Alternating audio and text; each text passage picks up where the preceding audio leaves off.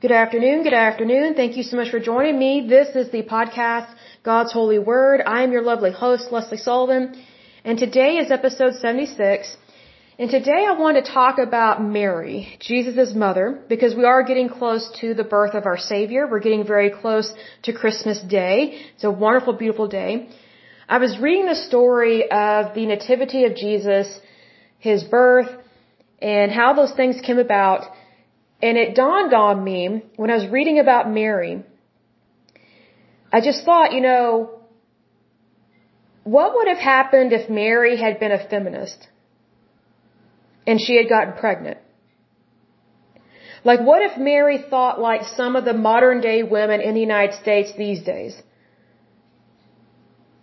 What if Mary had been a feminist or what is called an intersectionality feminist which that is grounded or founded in Marxism, and they have no shame about that. You know, if Mary had been a feminist or an intersectionality feminist, she would have aborted Jesus. She would have had an abortion.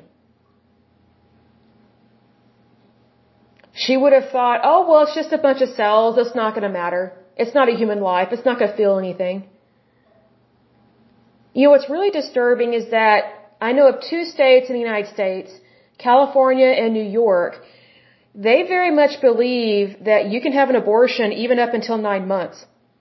So the baby can actually be delivered and, and the doctor kills it. Aren't you glad Mary didn't do that to Jesus? Aren't you glad that she's not one of these modern women these days, these crazy feminists that don't value human life? You know what I find very disturbing about feminists, and I've probably said this before, but I noticed this when I was in high school and in college. I found it to be very hypocritical of feminists about this. And I am pro women's rights to a certain extent, but I'm not a feminist because I think they're just too crazy and they take things extreme and it, they don't value human life. Although they value their own, they just don't value anybody else's. And that's eugenics, ladies. So you might as well call yourself a Nazi. I mean, that's what they did. They didn't value human life. And, that, you know, they used eugenics to annihilate millions of people. So think about that. But anyway, I found it very hypocritical of feminists that whenever a woman gets pregnant, and if they don't want the baby, they call it a fetus. So it's not really a person, it's just a bunch of cells. So it's, it's not really relevant, it doesn't feel any pain, you know, when you get rid of it, it just is what it is. Whereas when a feminist actually wants a baby, more than likely, you know, when she's married or whatever, oh, it's a baby now. It's not a fetus anymore, it's a baby. And they're all happy and they do the whole baby shower thing. They're like, oh, let's buy a house and have a nursery you know, let's paint it pink, let's paint it blue. And it's like, wow, so these feminists, they think that a baby is only a person when they actually want a child. But when they don't want a baby or a child, and they get pregnant, oh, it's a fetus, get rid of it. Well, let me give you some numbers here, folks. I added up how many abortions have been done in the United States, and these are just rough estimates. I add them up from 2010 to 2020. And I'm using a low ballpark number.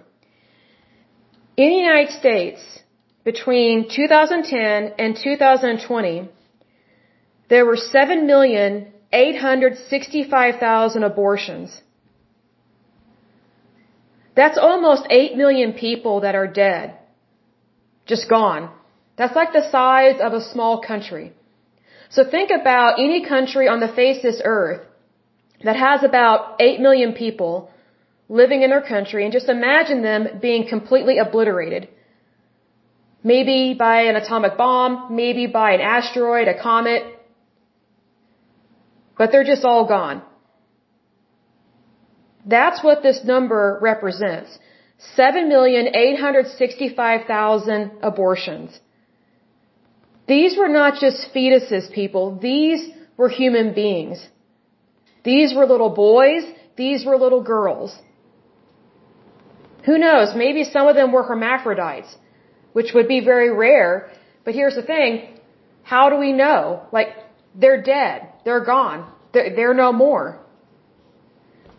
So my question, when I think about all this, I was like, aren't you glad that Mary did not have an abortion? Aren't you glad that she's not like some of the modern women of today, where they think they can just do whatever they want with an unborn child? Even up until nine months.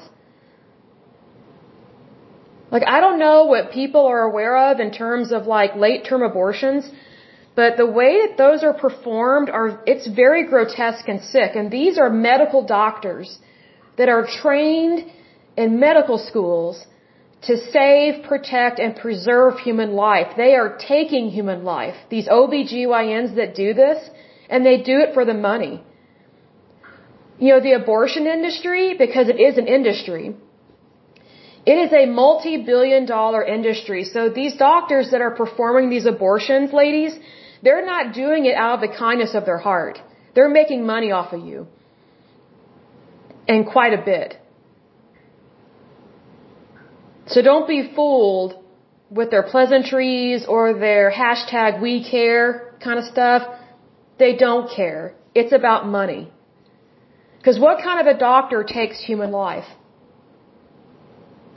Especially someone as small as a baby or an unborn child at any stage. They know it's a human. They've been to medical school. They're trained on it. And yet this is their occupation. This is what they choose to do. Like, I, I don't get how people just, you have to be careful about who you trust in the medical field because sometimes, like especially in regards to abortion, it's not just something that takes place in the medical field, but it's also a profitable uh, industry. It's a booming industry. Just think about this. 7,865,000 abortions, aka people, were discarded like trash from 2010 to 2020. Again, aren't you glad Mary didn't do that? See, here's the thing. Whenever you abort somebody, that person is no longer alive. Like, they're dead and gone. They're, they're gone. You know what's really sick is that there was one doctor I saw in an interview, this was several years ago, I don't remember their name or anything, but it was this guy. He looked really sad when he was talking about the abortions that he performs, but he, he had this, this rationale, he gave, how to describe this? The way that he excused what he was doing was he said that he's helping these babies to go back to heaven aka by killing them. You know, for those that may not understand like a late term abortion, what these doctors do is even up until nine months, like the baby can be born like right at nine months, and if the mother says, I don't want it, what the doctor does is he snaps its neck. Or he drills a hole at the base of the skull and sucks out the brain, and he crushes the skull and he discards the body. Or if he's one of these abortionists that likes to make even more money, they sell the body parts.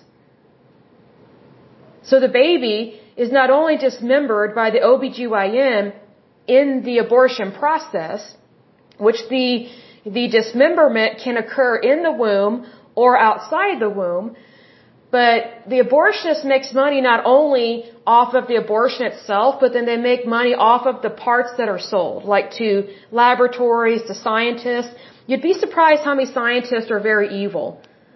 Because they want those tissue samples. They think their research and development is more important than human life. And the, the way that they rationalize it, these really sick scientists that go along with this stuff, they say, well, I'm trying to find a cure for a disease. Don't you want a cure? Well, you don't take a human life to preserve a human life. Like that, that's their they're thinking that they do evil to claim that they're doing good for humanity. That is sick.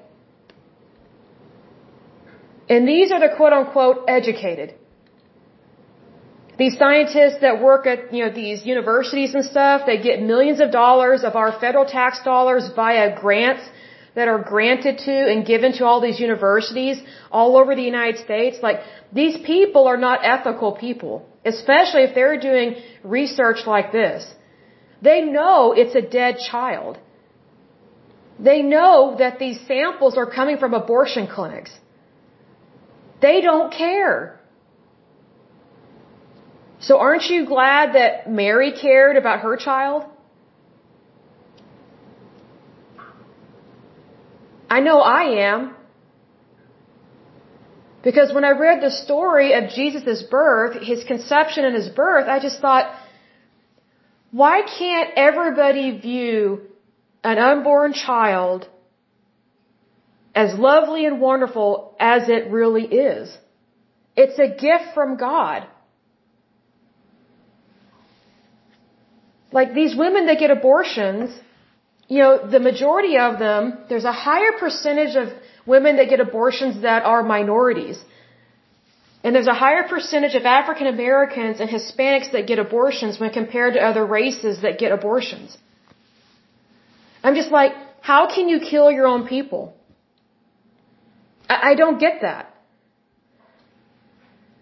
It makes no sense to me. I don't care what the circumstance is. That's still a human being. It's still a person.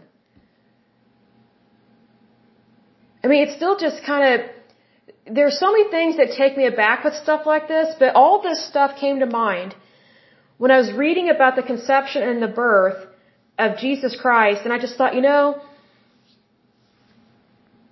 it's,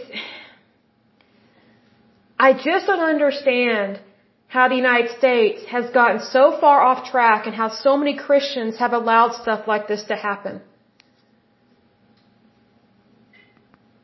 See, because we celebrate Christmas like crazy in the United States, but yet we have almost 8 million abortions that have happened. Is that really a Christian country? Is that really a Christian nation? Are we really a Christian people? You know, if you look in the Old Testament, and I'll close with this. If you look in the Old Testament, some of the most disturbing pagan people in the Old Testament that were ungodly and very wicked were those that killed and sacrificed their own children. They basically were performing a form of birth control and eugenics all in one. God thought that was evil and he thinks what is going on now with abortion is evil because it's exactly the same. It's a form of controlling the human population. It's just very disturbing. So I want to, I want to, I want to say this. You know, I've probably said this before, but I think it's worth saying again. I have never met a woman, all the years that I've met women that have had abortions, and I've met quite a few over the years, not a single one of them was happy or proud they had an abortion. Every single one of them was sad, heartbroken, and felt ashamed for what they did, and they missed their baby because they knew it was a baby, even if it was only like four weeks old or something, or four weeks, you know, into the pregnancy. They knew that was a child. And some of them, some of them even, you know, had thoughts like, well, I had the abortion five years ago. If I had allowed my child to live, if I hadn't had an abortion, my child would be five years old. I wonder what they would be doing now. I wonder what they would look like. I wonder what they would sound like. I wonder what they would want for their birthday. I've never met a woman of any age, regardless of when they had their abortion, I've never met one that has said, I'm proud of what I did and I'd do it again. I have never heard them say that. Never. Never. There's always this deep sadness associated with it. So let me say this. If you're thinking about having an abortion, I think you need to take that up in prayer. You need to pray about it first. You need to talk to God. Because the problem is not the baby. The problem may not even be you.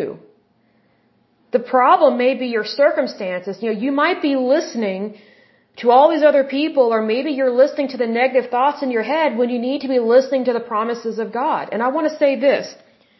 I am not giving medical advice, not by any means. Let me say this. There is a difference between having an abortion and a D&C. An abortion is where you abort a living baby that is alive, usually a healthy baby, and it terminates a human life. A D&C is what is called a, I think it's called dilate and cut. And it's where, like, for example, if a woman had a miscarriage, but some of the baby is still inside her, then an OBGYN has to dilate the cervix and remove the rest of the child. That sometimes happens, unfortunately. Especially with women that tend to have a lot of miscarriages. Sometimes that happens. Another instance where you would have a D&C, which is not an abortion, is where if the child died in your womb, or maybe the child was developing but the brain did not develop, so the skull is empty. So, yes, there's a human body in there, but the baby is dead. It's a stillborn. Again, it's not an abortion, it's a D&C to go in and remove a stillborn. Big difference there. An abortion is done on babies that are alive. They are alive. They are not dead. There is a difference in those procedures, and if anyone tells you differently, they're lying because these are medical procedures that doctors, especially OBGYNs, they are taught specifically the difference between aborting a baby that is alive as opposed to a D&C, which is where the baby is stillborn, or there may be still some debris of the baby in the mother's body when she had a miscarriage and not everything came out. So there is a difference there. But just so you know, when it's talking about almost 8 million abortions, those are almost 8 million people that are no longer here on this planet. That is the size of a very small country. Folks, it's not right to abort people. It's not right to abort children. It's not. It is just not. And plus, another thing I don't understand, I don't understand why there are so many abortions when having a child out of wedlock is not considered a thing anymore. It's not considered like shameful. It's not considered, it's not considered taboo. Um, like women don't have to move to another state, you know, if they get pregnant out of wedlock. Like there, there's no shame anymore on, on pregnant single women, and I don't think there should have ever been shame put on them. See, because there's a thing, it, it takes two to tango. So if they're going to shame the woman, they should shame the man that knocked her up. You know, it's like you got to be kidding me. But here's the thing. Shame doesn't help people. It destroys them. I think if if our society and our culture had not been so anti-female back in the day, it had been so I don't know, stupidly Puritan, like just hypocritically Puritan, then I think that we would not had um, abortion become legal at a federal level. I don't think that would have ever happened.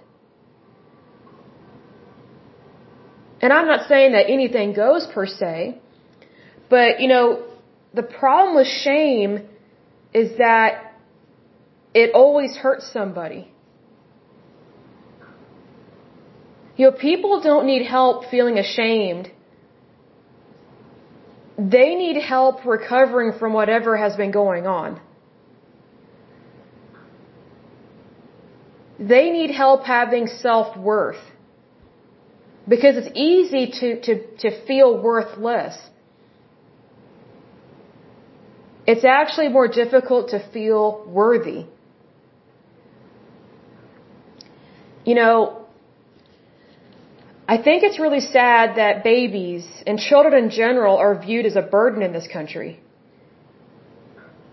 And we're paying the price of that stupid kind of thinking. Because if children and babies, if they were not viewed as a burden, then I seriously doubt that we would have almost 8 million abortions in 10 years. Because if you view children as the blessing that they are, then you're not going to want to destroy it. Even if life is tough, you're not going to want to destroy your baby. Now we'll say this, here in Oklahoma, we've had problems with parents and grandparents putting pressure on young women to get rid of their babies because it, it will be born out of wedlock. And this sometimes still happens. They're like, get rid of it. I'm like, oh, so you don't want to have a grandbaby? You know, there are sick people in every generation. And sometimes people, they are so obsessed with the nuclear family idea, which is a, a lie. It's a lie. Like the nuclear family, like that whole kind of thinking, that was not invented until like the 1950s because that's when the middle class just exploded in growth because of the baby boomers. Well, their parents actually. Before then, we never really had a large middle class. So the nuclear family, I mean, it's, it's only something that's fairly recent. But people tend to be obsessed with it. And it's like, you know, instead of having a nuclear family, why don't we have a holy family? See, because when you have a holy family, more than likely you will raise your children a whole lot better. And every child will be seen as a blessing from God, not a burden, not a bunch of cells, and not a fetus. Because again, I always found it odd whenever feminists would view they would view an unborn baby as a fetus when they did not want it, but then when they do want to have a baby, most of the time when they're when they're married, oh, it's a baby, it's wonderful, let's keep it. You know, it's very rare for married couples to have an abortion. It's very rare. Because most married couples want children. Most of them. It's usually single, unwed mothers that don't want to give birth to a baby because they're single. See, here's the thing. It doesn't matter what your marital status is. That, that doesn't give anyone the right to abort a human being. Because it is a child. It is a baby. So again, aren't you glad that Mary is not a feminist? Aren't you glad she was not an intersectionality feminist? Aren't you glad she wasn't a Marxist? Aren't you glad she was not a socialist or a communist? Aren't you glad that she's, she wasn't one of these modern women so obsessed with a career that even a child's not going to stop her? See, here's the thing. The feminist mindset it, it programs women in a horrible way because it programs women to think that you can only have babies when you're married because if you have them when you're not married, then they will always hinder your career and your career is more important than human life. See, that's a lie straight out of the depths of hell. See, God protects human life and created human life. The devil, he attacks and destroys human life because he hates us. He doesn't want us to do anything that's godly or holy. So let me say this. Regardless of what situation you're in, go to God first about it. Pray about it. And if you don't know how to pray, that's all right. Just say, God help me. Just, just cry out. Just say, God help me. I've got this situation. I don't know what to do. Doesn't matter what it is. It doesn't have to be about, you know, being pregnant or abortion or sex or whatever. I mean, whatever is going on in your life, if something's bothering you, take it up with your Heavenly Father because He loves you. His Son died to save us. Jesus was conceived, born, sacrificed, died, and resurrected to save us from the pits of hell. I think that speaks volumes. I think it says a lot about the love of our Heavenly Father. There's nothing too big or too small that God can't handle. I mean, think about it. God created the universe. He created everything. He created you. What makes you think He can't help you or that He doesn't love you or wouldn't love you or can't love you? Do not believe the lies that roll around in your head like a, like a marble. You need to replace that negative marble with God's holy word because God's word is true.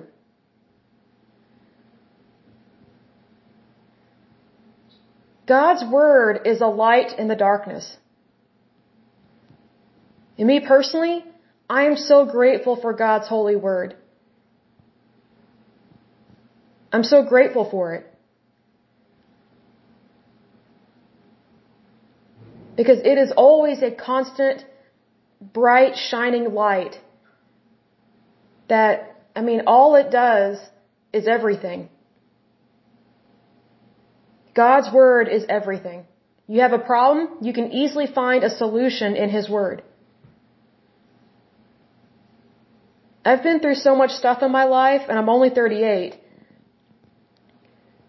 But whenever I go to God's holy word, sometimes it amazes me the answers I find in there to like a modern day situation. I'm like, this can help me today? And the Holy Spirit is like, yes, yes, this is why God's Word is alive. God's Word is not dead, it's alive.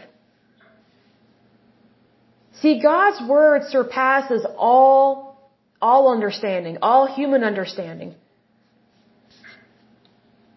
That's one of the things that makes His Word so good and true is that it's timeless. And there's so much wisdom in it. Like if you, if you want wisdom, like don't go to like a Buddhist temple or something or some kind of random Eastern saying. Go to God's holy word. God is for you and with you always. So for Christmas, please go to a really good church service and celebrate the birth of our Lord Jesus Christ. He loves you so much. Until next time, I pray that you're happy, healthy, and whole, that you have a wonderful day, a wonderful week, and a beautiful Christmas. Thank you so much. God bless. Bye bye.